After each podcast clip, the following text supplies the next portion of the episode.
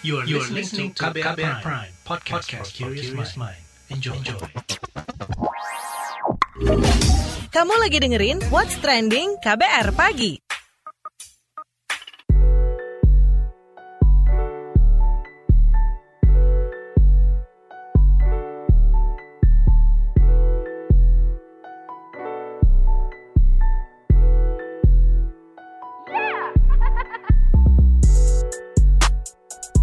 Pagi, siaran pagi radio paling update. Hai, selamat pagi. Apa kabar Anda hari ini di hari Senin, 12 April 2021?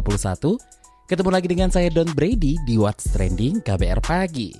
Seperti biasa, kita akan ngobrolin soal hal-hal yang lagi ramai diperbincangkan. Jadi beberapa waktu yang lalu sempat ramai diperbincangkan itu soal mudik dan wisata. Nah, pemerintah melalui Kementerian Perhubungan telah menetapkan larangan operasi bagi semua moda transportasi untuk kegiatan mudik Idul Fitri yang berlaku mulai 6 hingga 17 Mei 2021. Untuk transportasi darat, Dirjen Perhubungan Darat Kemenhub Budi Setiadi mengatakan larangan operasi bagi semua moda transportasi meliputi kendaraan bermotor umum dengan jenis mobil bus dan juga mobil penumpang.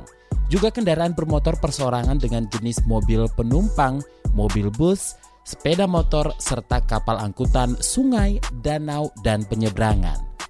Untuk moda transportasi udara, Perhubungan Udara Novi Rianto mengungkapkan pelayanan penerbangan hanya untuk tamu kenegaraan, organisasi internasional, dan kepulangan WNI serta kondisi kedaruratan.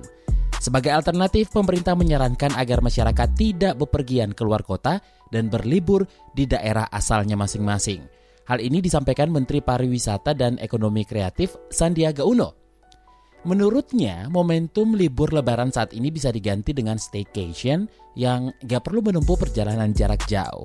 Sementara itu, relawan COVID-19 Dr. Tirta Mandira Hudi di postingan Instagram pribadinya di tanggal 6 April 2021 lalu berharap agar kebijakan pemerintah terkait lebaran tahun ini sinkron antar kementerian.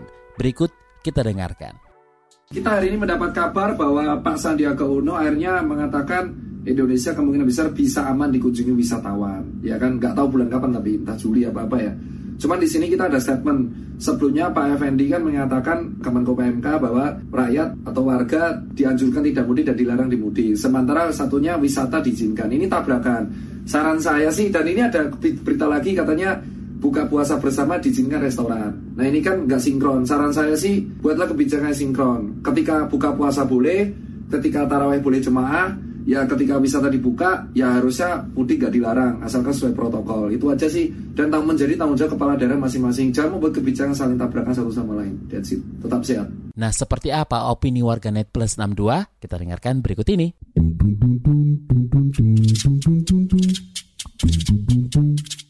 Pertama akun Ed Faris Cahyo. Biasalah Dikira orang positif covid itu hanya dari luar daerah doang. Tapi emang sih Dengar-dengar tempat wisata yang boleh buka hanya tempat wisata yang sudah bersertifikasi CHSE Tapi ya gitu deh. Akun Ed Tia Andini 17 Luar biasa. Iye ye nggak bakal mudik mama kek lah. Yos mari kita list bahan buat bikin kue lebaran. Ke akun Ed AOS underscore baduy Seru dan gak seru nih, udah kayak Bang Toyib aja, tiga kali lebaran belum bisa ada di rumah. Akun at Erna underscore ST. Mudik dilarang tapi objek wisata dibuka. Membingungkan. Masyarakat akan abai dan akhirnya membuat pandemi makin lama. Akun at Ahmad Nur Maulana. Ada larangan mudik. Warga memilih pulang kampung lebih awal. Ke akun Edda Benone 2. Di lapangan ngebedain mudik dan wisata. Gimana caranya?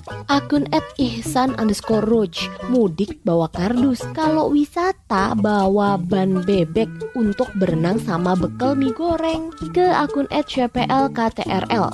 Kenapa bingung? Wisatawan lokal yang datang lah. Gue di Jakarta nggak bisa balik kan? Bisa main ke Ancol apa ke TMII. Akun at full underscore Han. Dari Bekasi mau wisata ke Jogja. Boleh berarti ya. Kalian mudik. Yang terakhir akun at Rafsa underscore 08. Jadi dong lebaran kita piknik ke Borobudur, Prambanan, Malioboro, Keraton Yogyakarta. Nginepnya di rumah orang tua biar irit.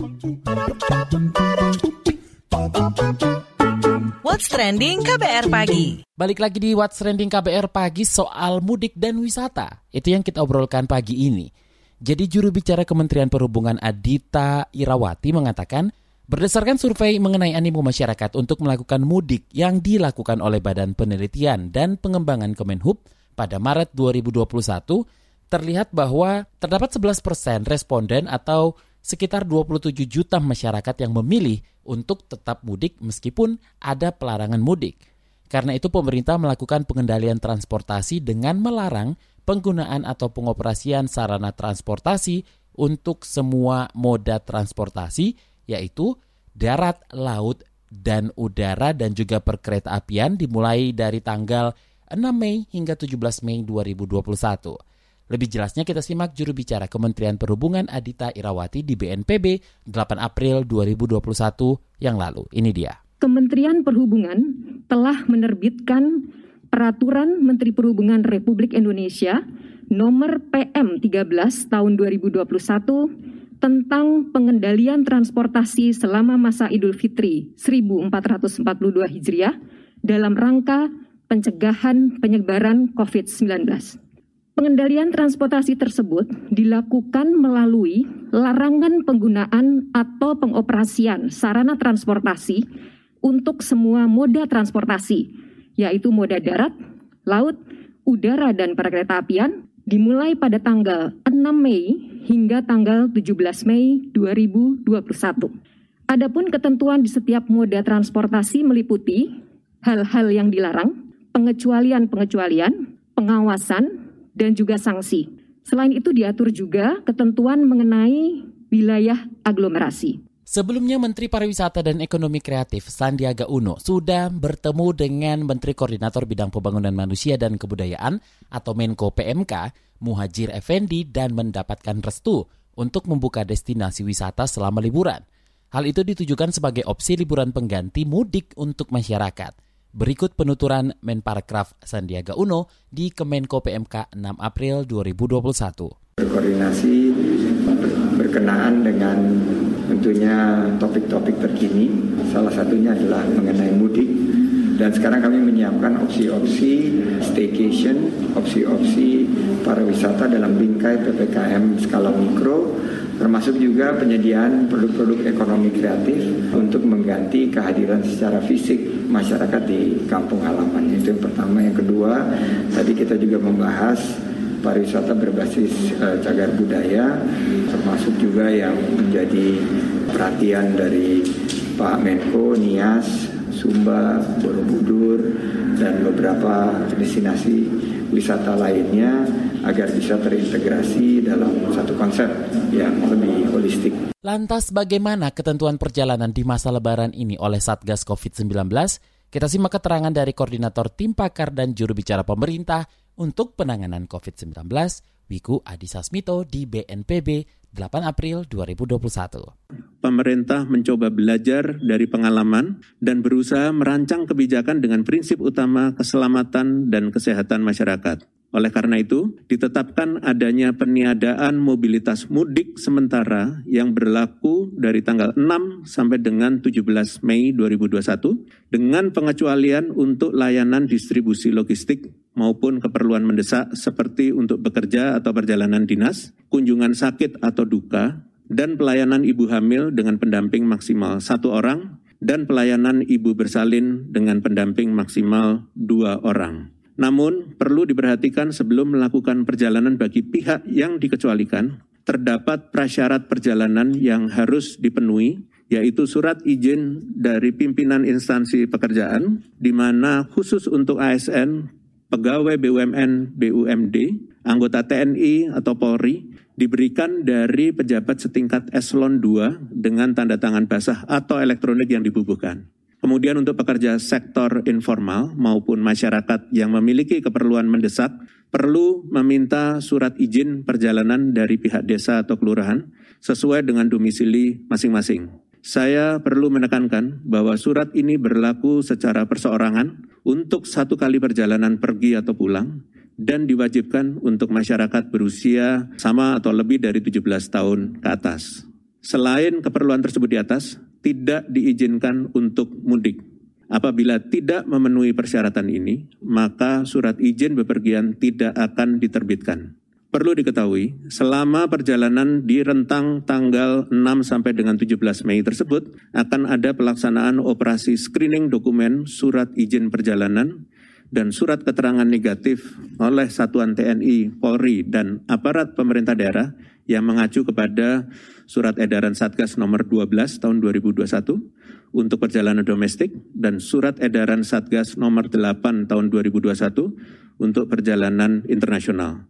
Operasi ini akan dilakukan di tempat-tempat strategis seperti pintu kedatangan atau pos kontrol di wilayah rest area, perbatasan kota besar, titik pengecekan atau checkpoint, dan titik penyekatan daerah aglomerasi, yaitu satu kesatuan wilayah yang terdiri dari beberapa pusat kota atau kabupaten yang saling terhubung. Apabila ditemui pelaku perjalanan yang tidak memenuhi persyaratan perjalanan di antaranya dengan tujuan mudik, atau wisata antar wilayah, maka petugas berhak memberhentikan perjalanan dan yang bersangkutan harus kembali ke tempat asal perjalanan. Nanti kita akan ngobrol dengan analis kebijakan publik Universitas Trisakti Jakarta. Jangan ke mana-mana, tetap di What's Trending KBR Pagi.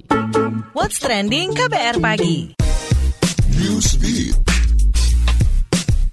Organisasi Kesehatan Dunia atau WHO mengungkapkan 87% persen distribusi vaksin COVID-19 dikuasai oleh negara-negara kaya. Diperkirakan sekitar 700 juta vaksin telah didistribusikan ke seluruh dunia. Namun hanya negara-negara dengan pendapatan domestik bruto tinggi hingga menengahlah yang mendominasi penerimaan vaksin tersebut. Direktur Jenderal WHO Tedros Adhanom Ghebreyesus mengatakan, negara-negara miskin hanya mendapatkan sekitar 0,2 persen dari distribusi vaksin di dunia. Bahkan, Tedros mengaku aliansi COVAX saat ini tengah kekurangan dosis. COVAX adalah aliansi yang mengkampanyekan kesetaraan vaksin secara global dan mendorong perusahaan di negara-negara besar mendonasikan vaksinnya. Utusan Myanmar untuk Perserikatan Bangsa-Bangsa atau PBB menyerukan zona larangan terbang hingga embargo senjata bagi militer Myanmar. Utusan Myanmar di PBB ini telah memberontak dan melawan aksi junta militer. Melansir AFP, tindakan kolektif yang kuat dibutuhkan untuk menghentikan aksi junta militer Myanmar sebab kondisi di Myanmar makin tak kondusif dan pihak militer pun menyasar warga sipil. Seruan akan zona larangan terbang dianggap akan mampu mengurangi pertumbuhan tumpahan darah di wilayah sipil.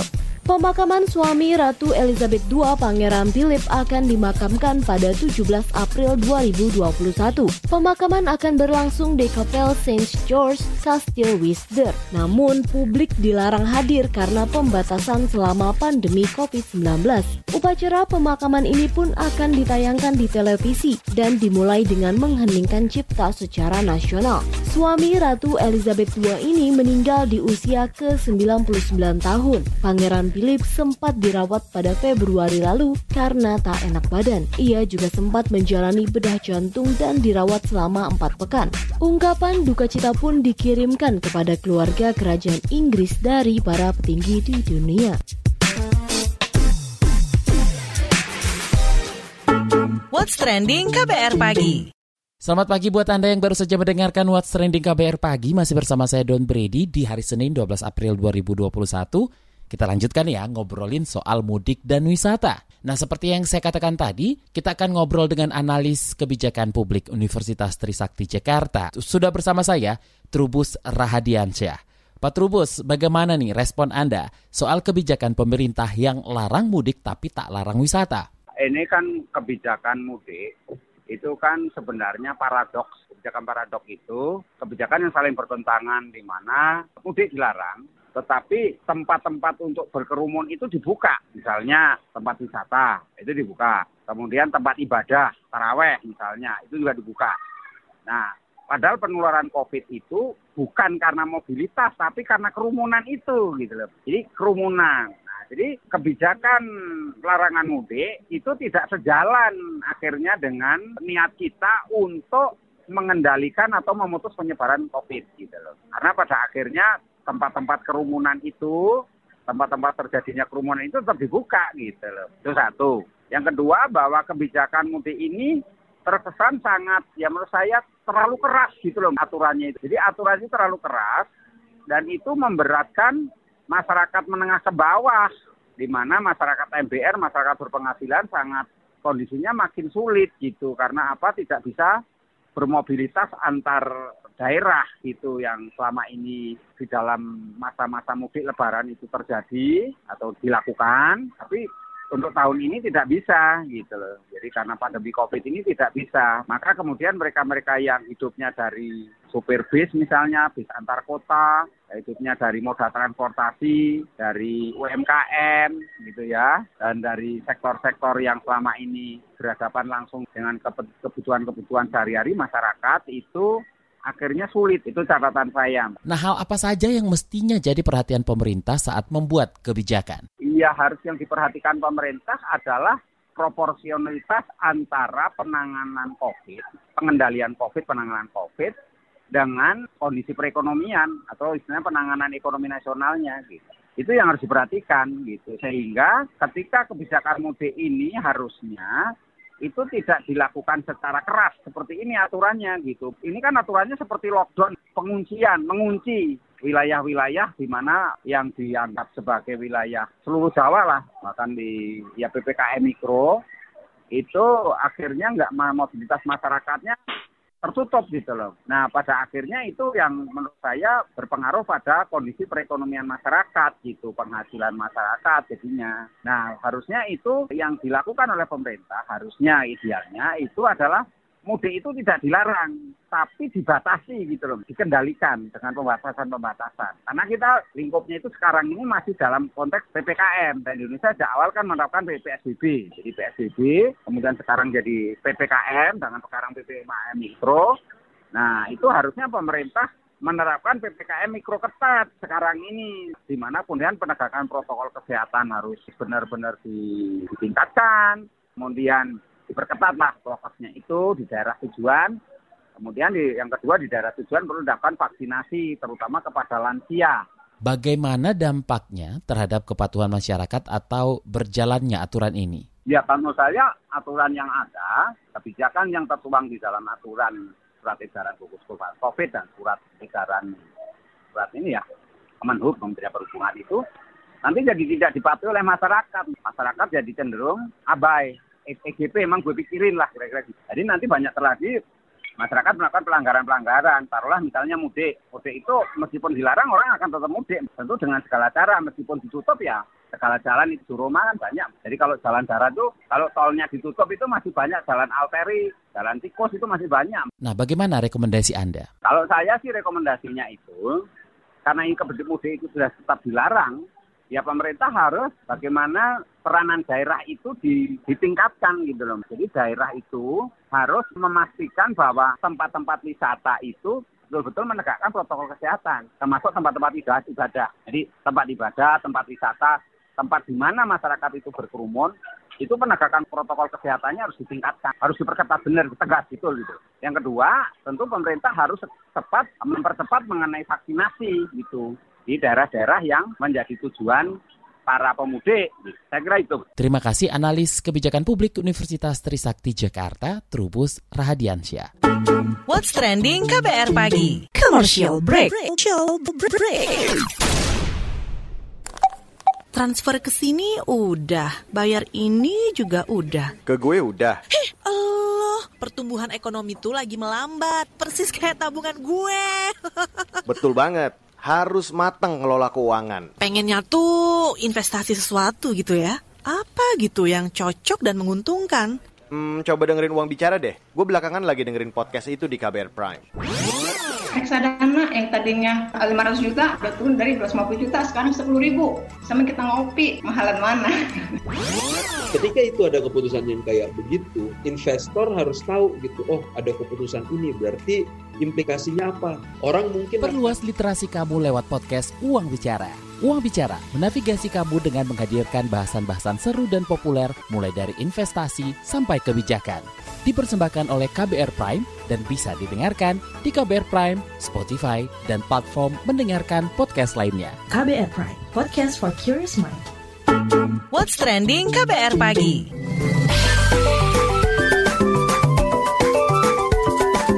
WhatsApp Indonesia. WhatsApp Indonesia dimulai dari Tulung Agung, Jawa Timur. Dinas Kesehatan Tulung Agung terus memperluas jangkauan vaksinasi COVID-19 untuk mempercepat kekebalan kelompok.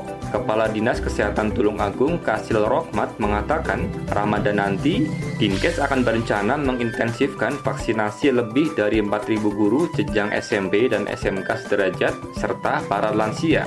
Kata Kasil, vaksinasi para guru SMP dan SMK ditargetkan akan rampung pada pertengahan puasa.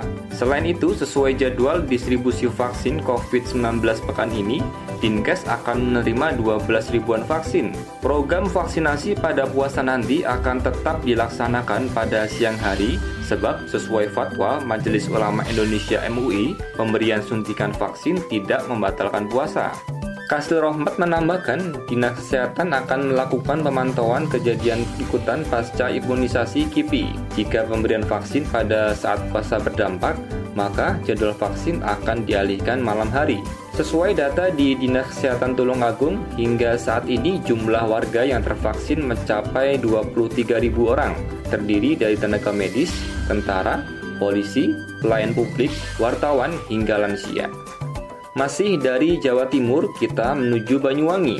Otoritas Bandara Banyuwangi, Jawa Timur memastikan penggunaan jinos sebagai syarat untuk perjalanan menggunakan transportasi udara dimulai pada bulan Mei mendatang. Eksekutif General Manager PT Angkasa Pura II Kantor Cabang Bandara Banyuwangi, Jin Asmoro mengatakan, untuk kuota penggunaan jinos di bandara dibatasi hanya 200 kuota per harinya. Kata dia, pembatasan tersebut dilakukan karena Jinos bukanlah alat satu-satunya di bandara sebagai metode deteksi COVID-19. Kata Jin Asmoro, untuk fasilitas tes PCR dan rapid test antigen juga masih tersedia bagi para penumpang yang ingin menggunakan pilihan selain Jinos. Eksekutif General Manager PT Angkasa Pura II Kantor Cabang Bandara Banyuwangi, Jin Asmoro, menambahkan, sebelum diuji atau dites Jinos, para penumpang disarankan untuk berpuasa selama 30 menit. Sedangkan untuk biaya tes Jinos di Bandara Banyuwangi yaitu 40.000 sekali tes. Terakhir mampir Ambon, Warga Muslim Sunni di sejumlah desa di Pulau Ambon menjalankan ibadah puasa satu Ramadan 1442 Hijriah lebih awal, yaitu pada Minggu 11 April dan Senin 12 April 2021. Melansir antara, warga Muslim Sunni menjalankan ibadah puasa lebih awal dari yang ditetapkan oleh Kementerian Agama. Warga Desa Wakal, Kecamatan Laihitu dan Tengah-Tengah telah mendapatkan jadwal ibadah puasa dari imam serta pengurus masjid pada 9 April kemarin. Selain itu, ibadah salat tarawih pun telah dilaksanakan pada Sabtu 10 April malam. Salat tarawih dilaksanakan secara berjamaah selepas salat Isya. Demikian WhatsApp Indonesia hari ini. Demikian KBR pagi hari ini. Jika Anda tertinggal siaran ini, Anda kembali bisa menyimaknya di podcast What's Trending yang ada di kbrprime.id, di Spotify, dan di aplikasi mendengarkan podcast lainnya. Terima kasih sudah mendengarkan. Don Brady undur diri. Besok kita ketemu lagi ya. Stay safe. Bye-bye. Terima kasih ya sudah dengerin What's Trending KBR Pagi. KBR Prime, cara asik mendengar berita. KBR Prime, podcast for curious mind.